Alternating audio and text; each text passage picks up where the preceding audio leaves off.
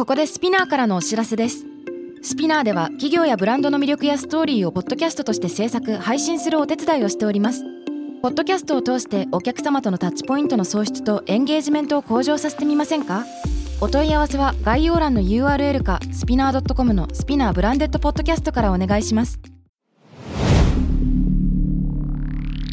SPINEAR.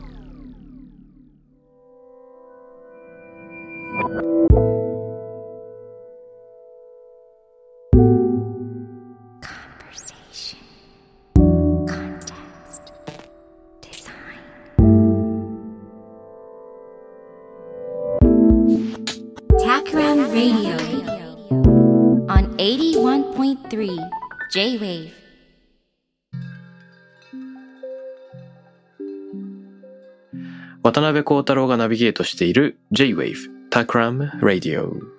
今回ゲストにお迎えしているのは前回に続いて暗食パンの明治庵の店主であり東京王子にある明治創業のパン屋さん明治堂の5代目中山金人さんです。こんばんは。こんばんは。そして、えータクラムからはアートディレクターの弓場太郎さんとビジネスデザイナーの菅野めぐみさんです二人ともよろしくお願いしますよろしくお願いします。さて、先週はね、明治庵というお店のオープン前夜というか、誕生前夜というような形で、えー中山さんがどういう思いで、このお店の企画を、まあ、考えてらしたのかとか、最初にお問い合わせをもらった時のタクラムメンバーのリアクションなんかを紹介したりもしていました。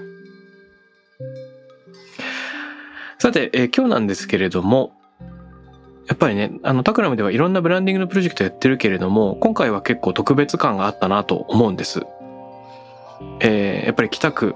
王子とか北区東十条ってその地元性があるし、えータクラムでは、まあ、大きな企業のブランディングをやることも多いんですね。今まで、例えばバースと僕が取り組んでたので言うと、あ日本経済新聞社とか、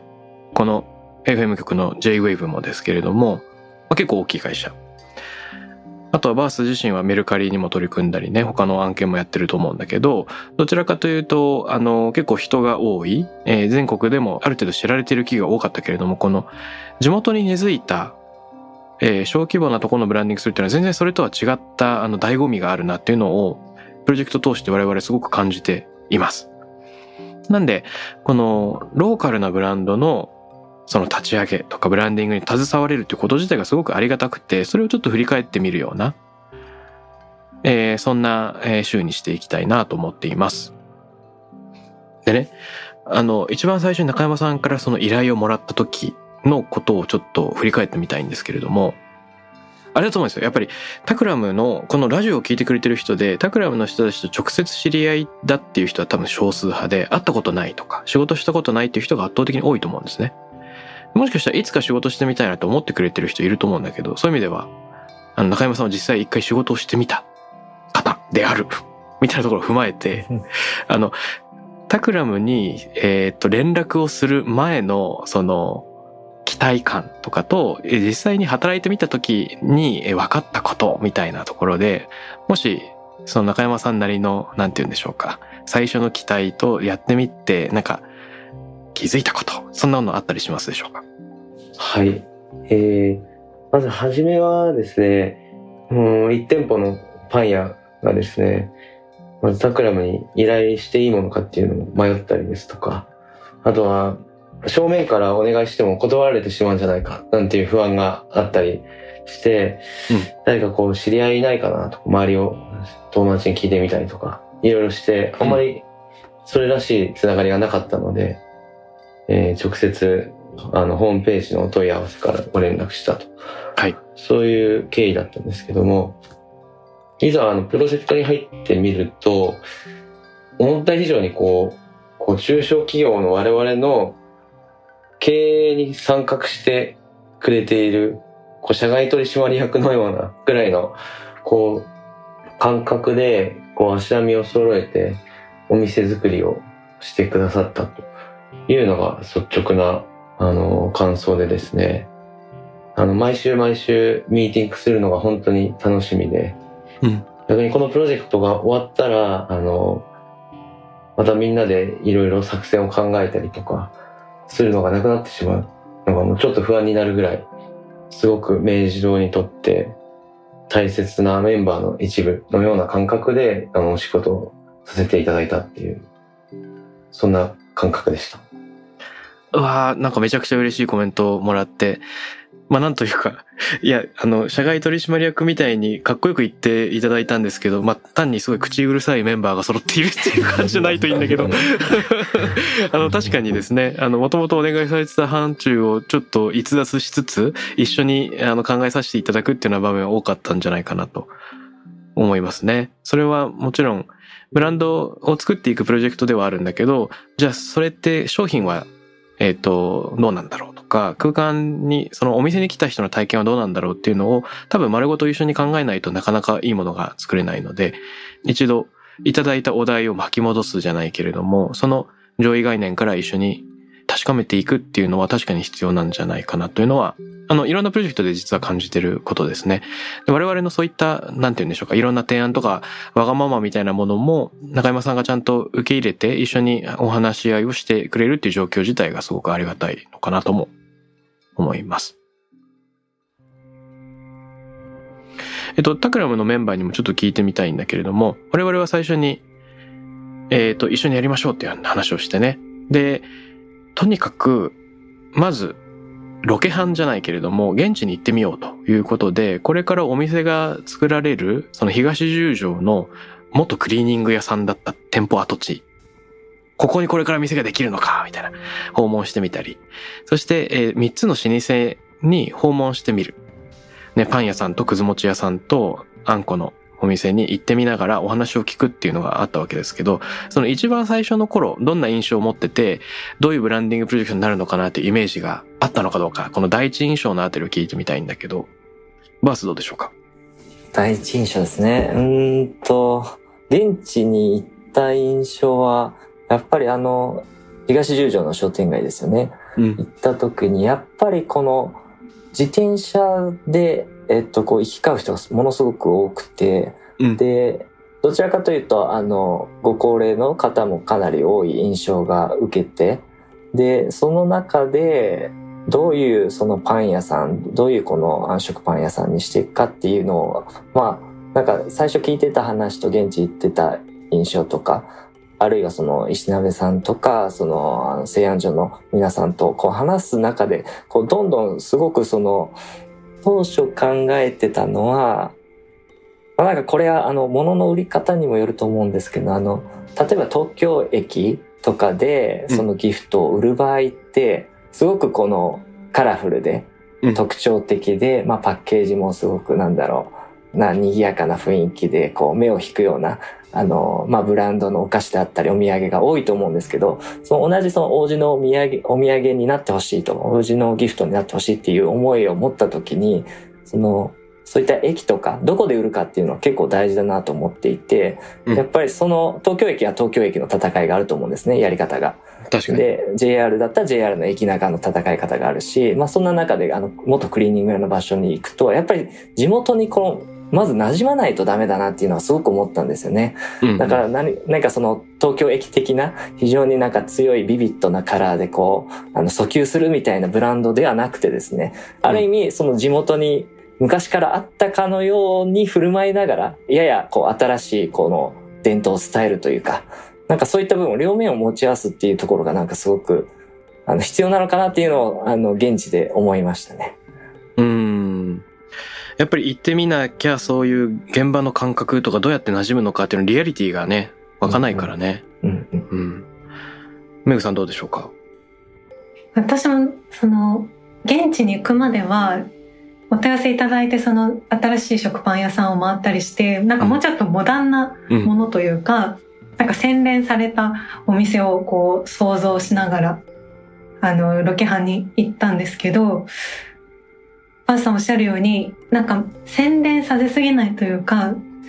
どう地域に溶け込むかっていう視点はすごく大事だなというふうに気づいたのとあと、まあ、ロケハンもそうですし、あの、インタビューの1回目もそうなんですけど、それぞれ私は、そのバンスさんと渡辺さんのコメントですごくハッとした部分があって、うん。で最初のロケハンでは、あの、石鍋商店の包装紙の狐を見て、渡辺さんがすごく狐に反応されていて、なんかもうこれだってこうなっていらっしゃる様子を見て、で、確かに街には狐が溢れてるし、まあ、王子は狐の、ま、街っていうのも分かってたんですけど、あ、改めて狐っていうことっていうのがすごく新鮮に映ったというか、私としてはすごく大きい引っかかりだったのと、1回目のインタビューでバースさんがもうこれって本当に伝統文化ですねっていうふうにおっしゃってたのを聞いて、あ、もうやっぱり完全にそっちなんだっていう自分の中でも腑に落ちた部分があって、なんかモダンとかっていうよりもやっぱりこの本物さというかうん。長年継承されてきたこの技術だとかこの嘘のない感じをやっぱそのまま伝えることが一番魅力だなっていうふうに改めて思い直したみたいなことはありました。いやー、それは僕も思ったな。今、えっ、と、メグが言ってくれた狐っていうのは何かという、ちょっとリスナーの方に補足をしますと、これちょっと後ほど中山さんにもコメントいただきたいんですけど、あれですよね、僕が最初に思い返したのは、えっと、江戸時代の浮世絵師の歌川広重が書いた浮世絵で、王子装束、えのき、大晦日の狐火ってやつかな。っていうタイトルのがあって、これは多分あの、名所江戸百景の広重が江戸の名所を100描いた、浮世絵のうちの一つに、王子が舞台のやつがあるんですよね。で、えっと、夜、大晦日の夜で、えー画面全体があのネズミ色で暗いんだけれども、えのきの木の元に、狐がこう集まってきて、ここでちょっと装束を整えてから、王子稲荷に参拝する。その直前の様子をこう集まってる様子を捉えたっていうような絵があるんですけれども、この狐のモチーフが王子の商店街の至るところにあるんですよね。この王子の商店街と狐のつながりっていうのをちょっと中山さんから教えていただいてもいいですか？はい。えー、王子稲荷っていう、まあ、その、狐が参拝しに行く稲荷神社と、あと、装束稲荷という、その装束を整えるえのきがあった場所の神社と、二つ、えー、王子にはあったんですね。うんうん。で、昔からのそういった言い伝えがあることで、20年近く前から、あの、町おこしの一つとして、大晦日に狐の行列というイベントをやっています。うん。でそれが年々多くの方々だったり、えー海外からの旅行客の方だったりが参列して、えー大晦日に狐の格好をしてお面をかぶって、うん。えー装束稲荷から王子稲荷まで練り歩くというようなイベントをやったり、ああとは商店で狐の、えーモチーフの商品を出したりとか、そんな感じでこう街の中に狐が溶け込んでいるというような、あの、街になっています。うんうんうん。あの、やっぱり商店街を歩いてみて、王子の商店街は、例えばお店のシャッターにも狐のお面のようなのが描かれていたり、例えば、くず餅の石鍋商店さんの中に入っても、広重の浮世絵がかかっているとか、そのお面がかかっている、その狐のヒントが至るところにある。で、今回、王子の老舗3社が協力してっていうところがあるので、この狐っていうのが、ぜひ、なんか大事なモチーフとして登場してくれたら嬉しいなっていうのは、やっぱり最初に街を歩いてみて感じましたね。そういう意味では、めぐちゃんも言ってたけど、今回テーマになっている、なんて言うんでしょうか、地元に根付いてるから、3世代のお客さんいるようですその、例えばおばあちゃん、お母さん、娘の3世代でパン屋さんに通ってる方もいますよとか。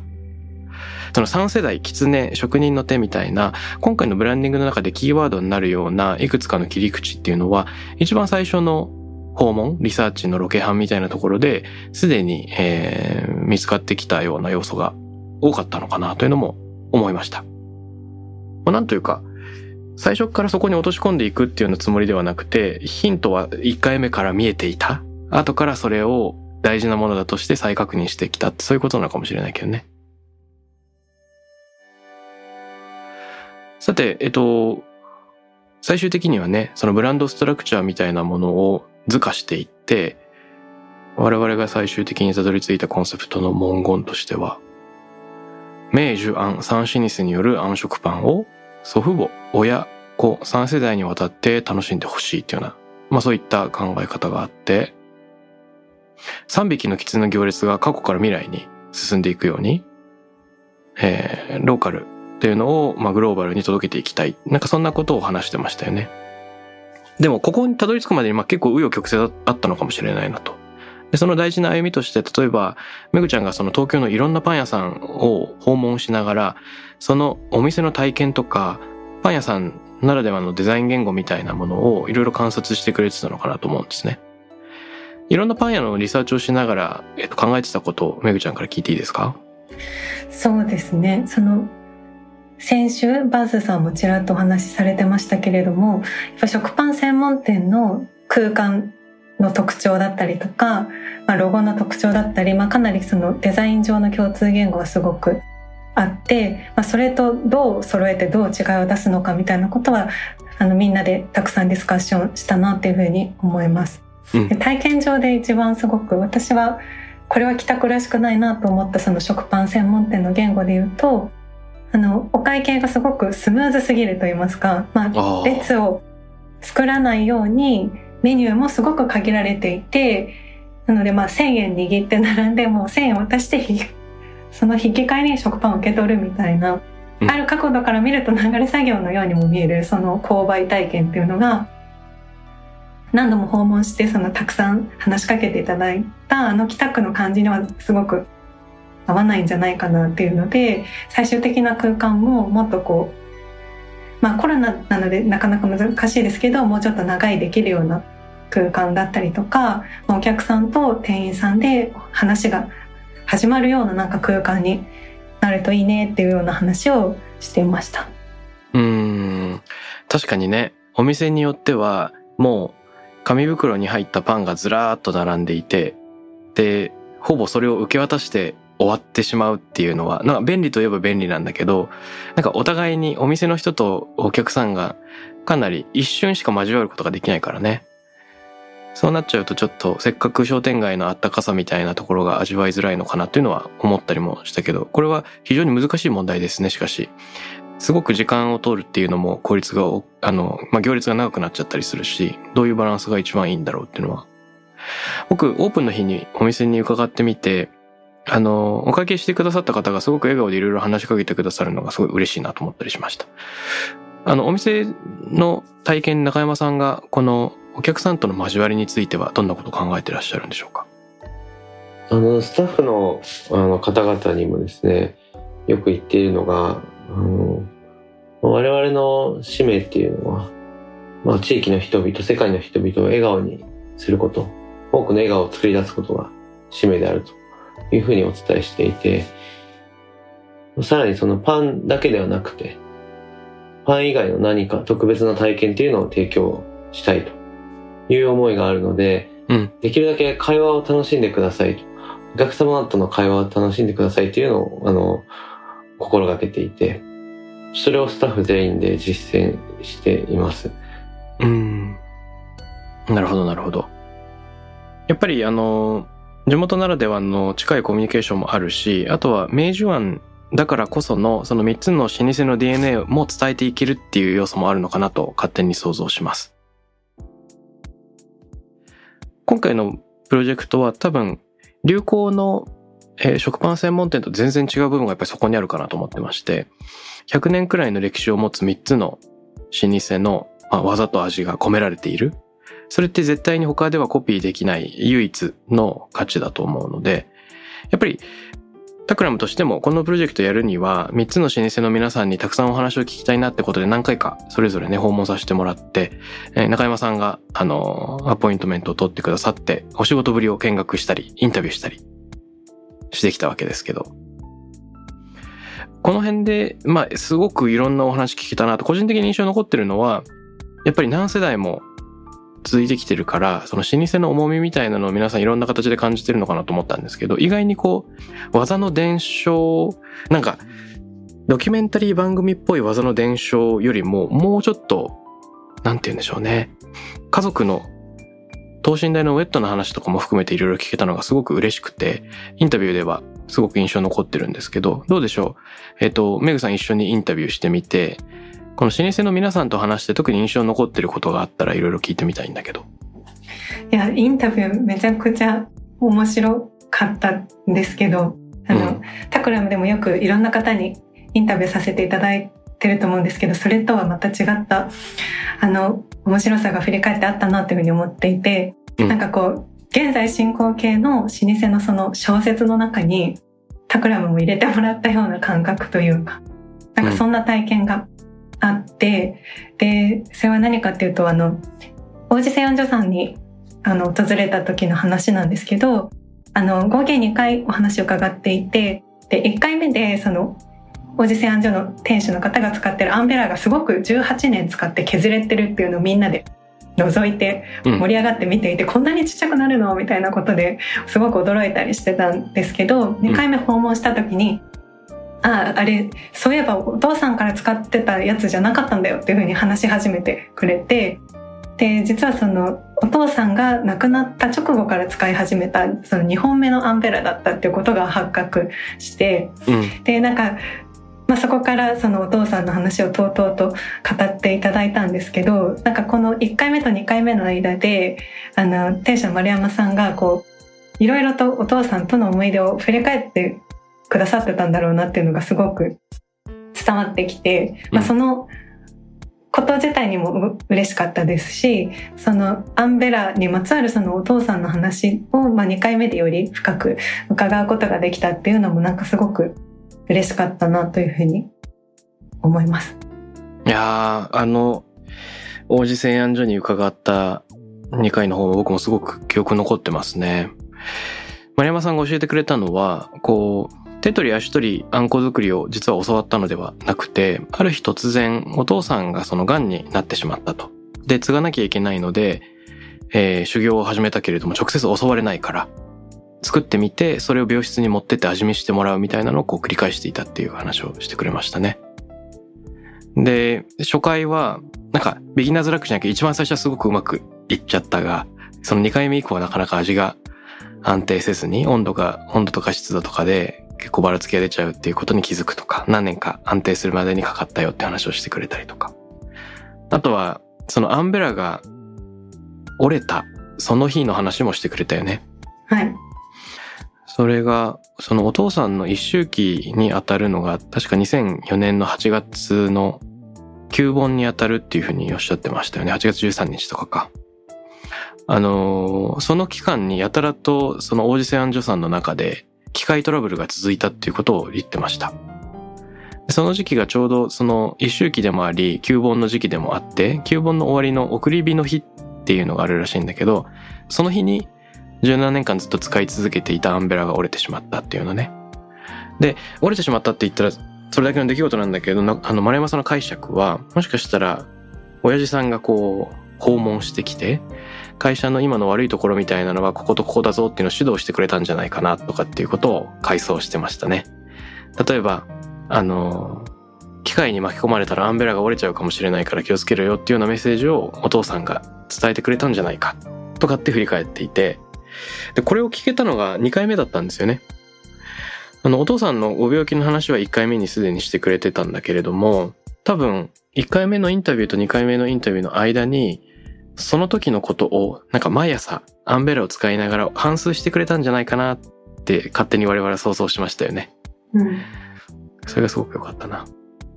だからなんていうの、その、手取り足取り、一子相伝で技を、みたいな、あの、ドキュメンタリー番組的に想像するのとはまた違った、ある一つの個別のね、物語を辿ってるような、そういう気持ちになりましたよね。石鍋商店の話をする時間はなさそうですかね？いや、ぜひお願いします。いいんですか、うん石鍋商店さんもやっぱりすごくインタビュー面白くて、あの、せいろを蒸す紐が登山の紐だったっていうのに、我々が気づいて、あ、最初はなんかまあ、丈夫だから使ってるのかなぐらいに思っていたところ、この紐がこう7、80年ぐらい使ってる紐で、で、ご本人も昔はそう登山をしてた。しかも生死を分けるような厳しい登山をしていたっていう話をしてくださって、うん。で、その紐っていうの、せいろを引く、くず餅を蒸すせいろの紐を引くっていうのが、その登山の緊張感をこう思い出しながら引く体験に重ねているっていう話を伺って、なんかその職人感というか、まあ、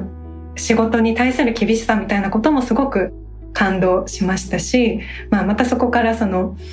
登山家になる道を半ば諦める形で家業を継いだっていう話もお伺いしてそこにもまたすごく苦悩だったり、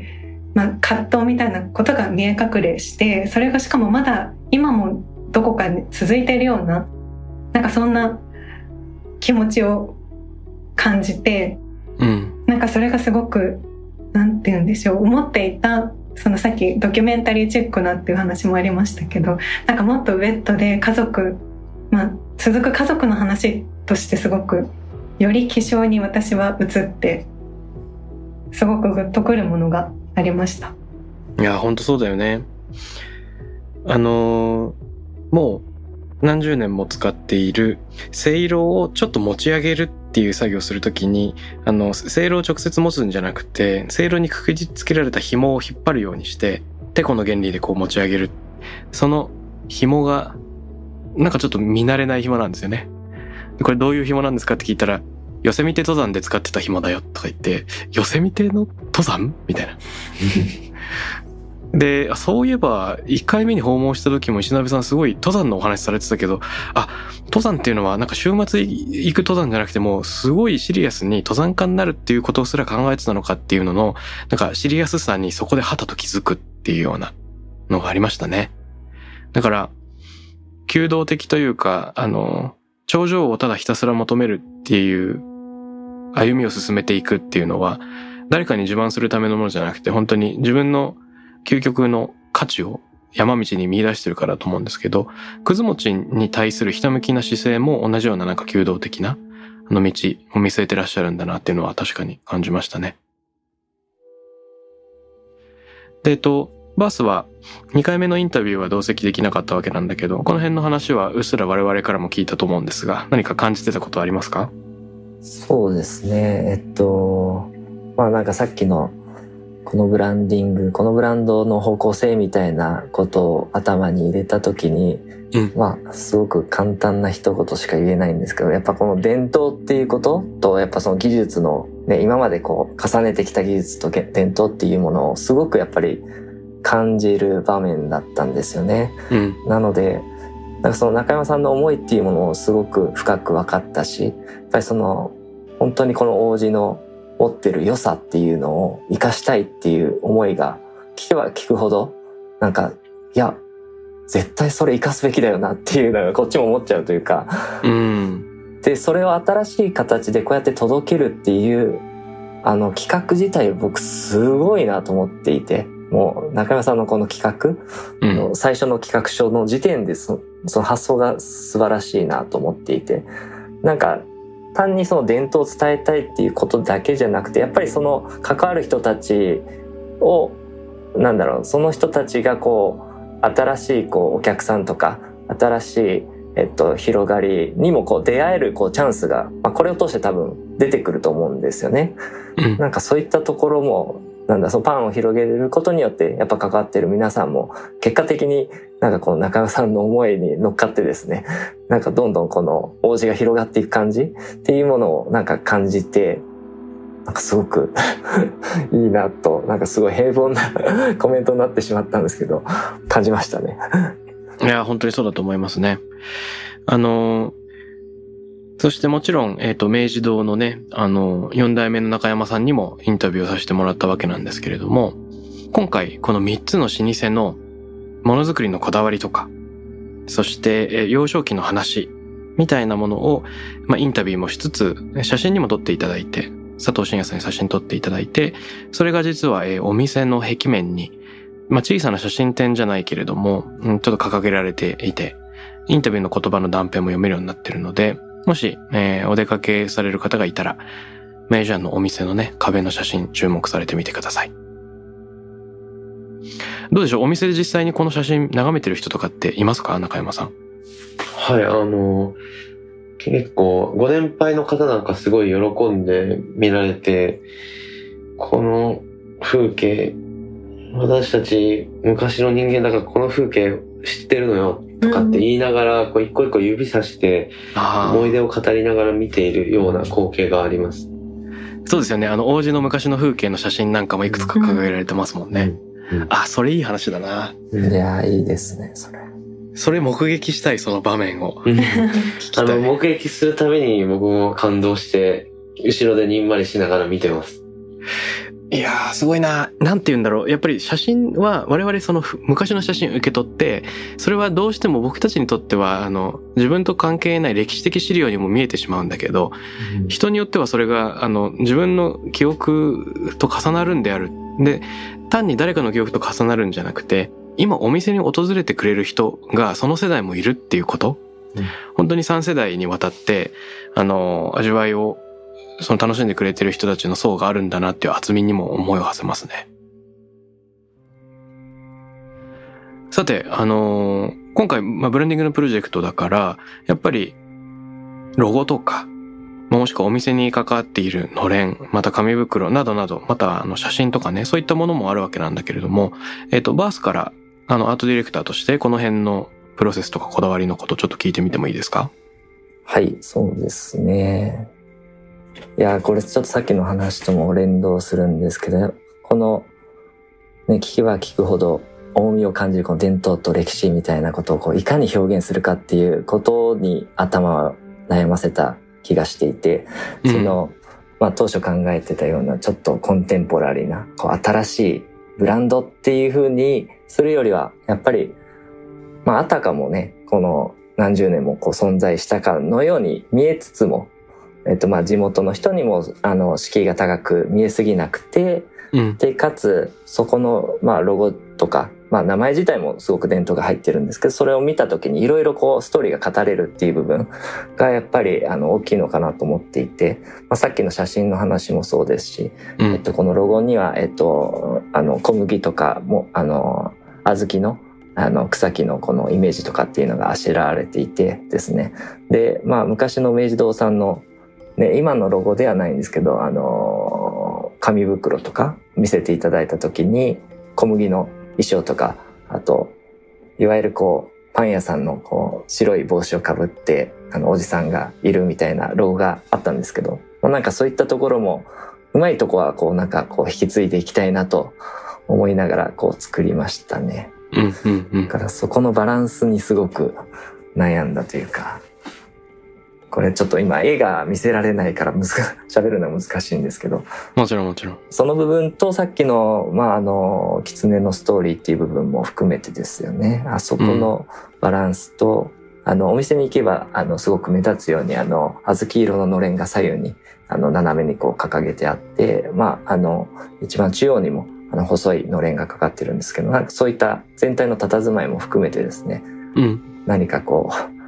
東十条の商店街の中に新たにできた、こう、みんなが応援したくなるようなお店みたいな、まあ、そういったものをこう意図して作るっていうのが結構今まであんまり、なんだろうな、今までなかったっていうよりは、結構そういう地元っていうよりはやっぱり、あの、普段のタクランプロジェクトだと結構その市場のコンペテーターとの比較っていうことで進むことが多いんですけど、やっぱりその地元に馴染むっていうところっていうのがやっぱりもう最終的には一番大事かなと思ったところですね。うん。それは本当そうですね。あとは、今回、前半で、あの、中山さんにね、えーインタビューさせていただいて、お店に込めている思いとか、えー今後の会社のビジョンみたいなのも、もちろん聞いていったわけなんですけれども、そこはもちろん大事だが、同時に暗食パンを軸にしたお店を立ち上げる、でしかもそれを5月に立ち上げるっていうことが事前に決まっているわけですよね。その超具体的なゴールがあるっていうのってめちゃくちゃプロジェクトの中でパワーを持つなっていうのを改めて思いました。あの、ちょっとタクラムでよくやる、その大きな企業とのビジョン作りとか、フィロソフィー作りとの毛色が違うところは一個そこに特徴あるかなと思ってまして、もちろん、なんて言うんだろう、地元のお客さんの顔が等身大で見えるとか、会話ができるっていうののリアリティは当然あるから、そこは今まで話してきたが、それ以外にですね、その、めちゃくちゃ具体的にやることが決まっていると、そこに向けてみんなが夢中になれるっていうのがあるなと思うんですよ。で、えっと、一般的な大企業のブランディングプロジェクトだと、そのビジョンを作るミッションを言語化するっていうところに、えー、を進めていくと、結構、抽象的な言葉の堂々巡りになってしまったり、みんなで本当にこの言葉でいいんだっけっていうところで悩んでしまう時間も多い。で、その悩み自体はすごい重要なんですけど、なんかこう、具体的にやることがあると、作業興奮に入っていくじゃないですか。良いパンとか、良い、その、ブランドのあり方っていうのを考える、フロー状態のゾーンの中に入っていくというか、で、そのゾーンの中で、ふと、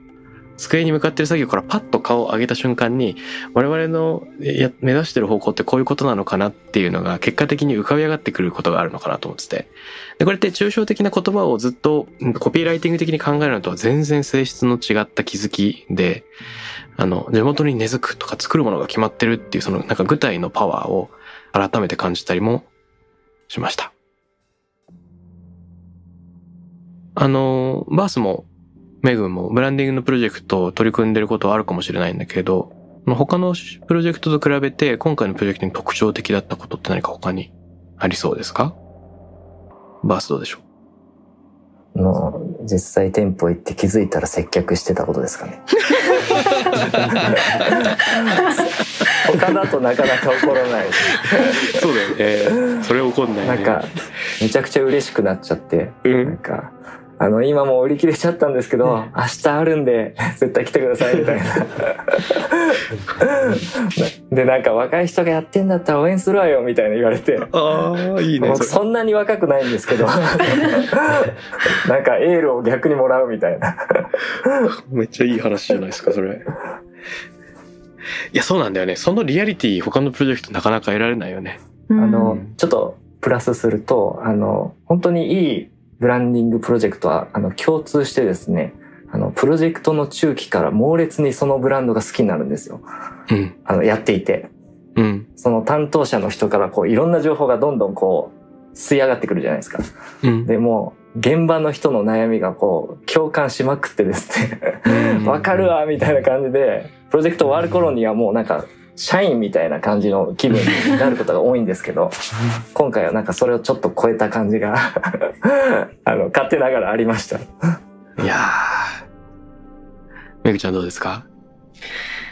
なんか、ブランドを立ち上げるときによくトーンオブボイスって策定したりすること多いと思うんですけど、なんかやっぱり会議室の中で立ち上げるブランドってどこかやっぱり家庭があって、うんなんかやっぱり作り上げてるっていう感覚があるんですけど、今回はなんか正解は全部あの、王子の街にあるというか、語り口一つとっても、あの、丸山さんどう話してたかなとか、石鍋さんはどうやって語ってたかなとか、その、皆さんのその姿勢を見て、あ、こうやって発信しようとか、こうやって書くのが一番そのまま伝わるなってよく、こう、頭の中でこう、再生していて、なので、人、どれをとっても嘘がないというか、うん、なので、私もこう、発信していて気持ちがいいというか、何も嘘がないので、なので、そういうところやっぱり、会議室から生まれるブランドには真似できないところだなっていうのはすごく思っていました。うん。あの、クリエイトするっていう言葉の語源がなんか二つあるらしくて、クレアーレっていうのとクレセーレっていうのがあるとラテン語で。で、クレアーレっていうのがなんかゼロから1を生むような想像。で、クレセーレっていうのがこう、地面から植物が生えてくるような、あの、生じるっていうのがあるらしいんだけど。で、なんか会議室だとクレアーレ的な時間が割と長い。生み出していく。で、一方で、あの、地元に根付いた今回みたいなやつだと、クレセール的なっていうかなんかこう、土壌、豊かな土壌の中からおのずと生じていくっていうような部分に、頼りやすいのかなというのを改めて思ったりしました。うん。うんと、勝手に板倉ムが話しているが、中山さんは、この辺はどう思いますか？そうですね。その OG 感であったり、地元の企業感であったりっていうのは、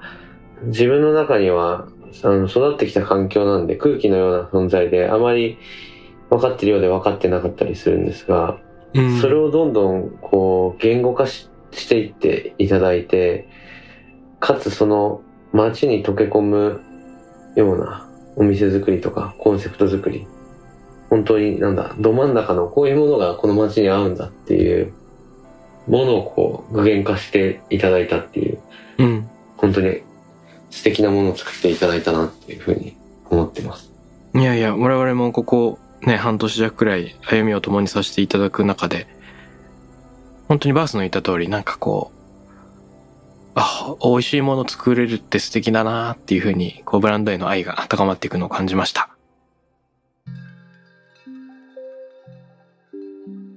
で、まだ、えっ、と、オープンしたところで、これから新たな挑戦もいろいろあると思うんですけれども、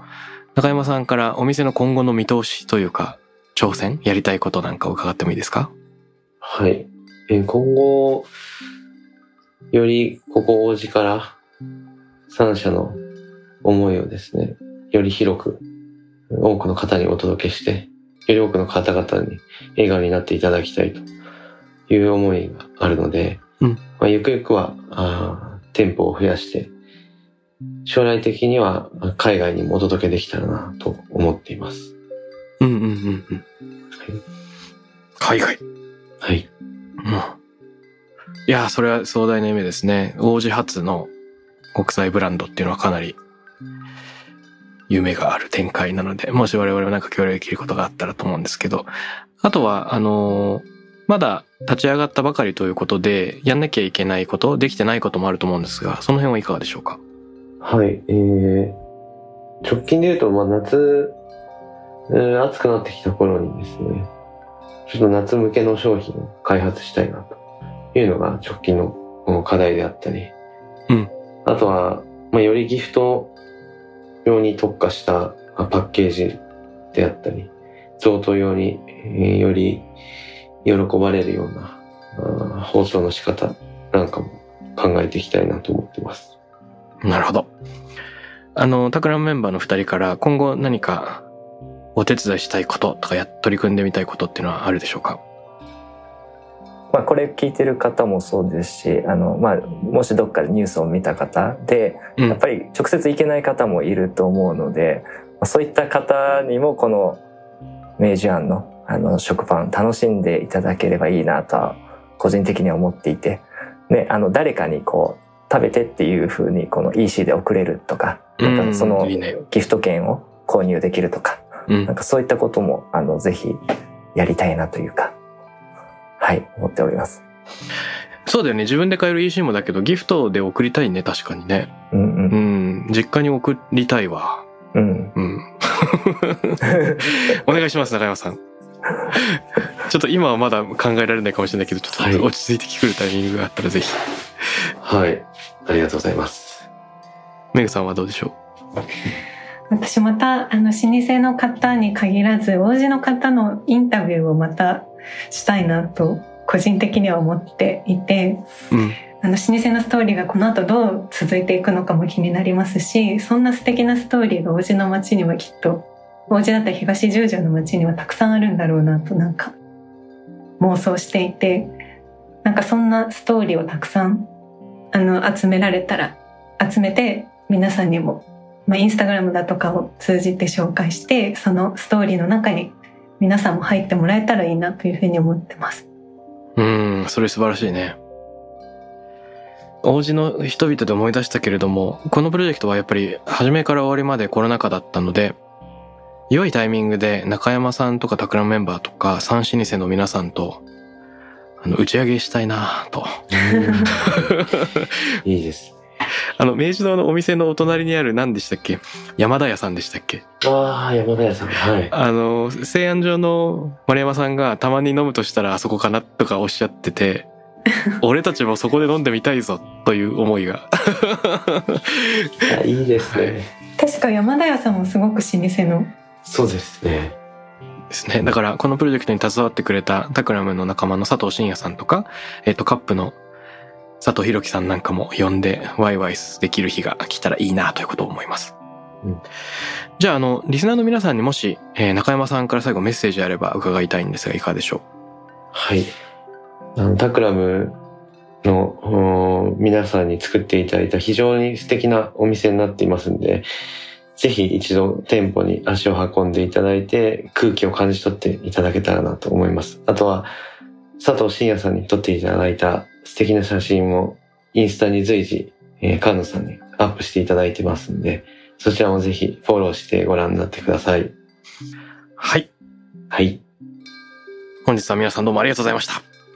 りがとうございましたた。 Takram Radio に関するメッセージや感想は、ツイッターから、ハッシュタグ、 Takram813をつけてつぶやいてください。 TAKRAM813 です。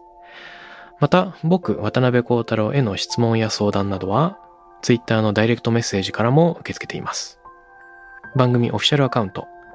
アットマーク、タクラム813をフォローして送ってください。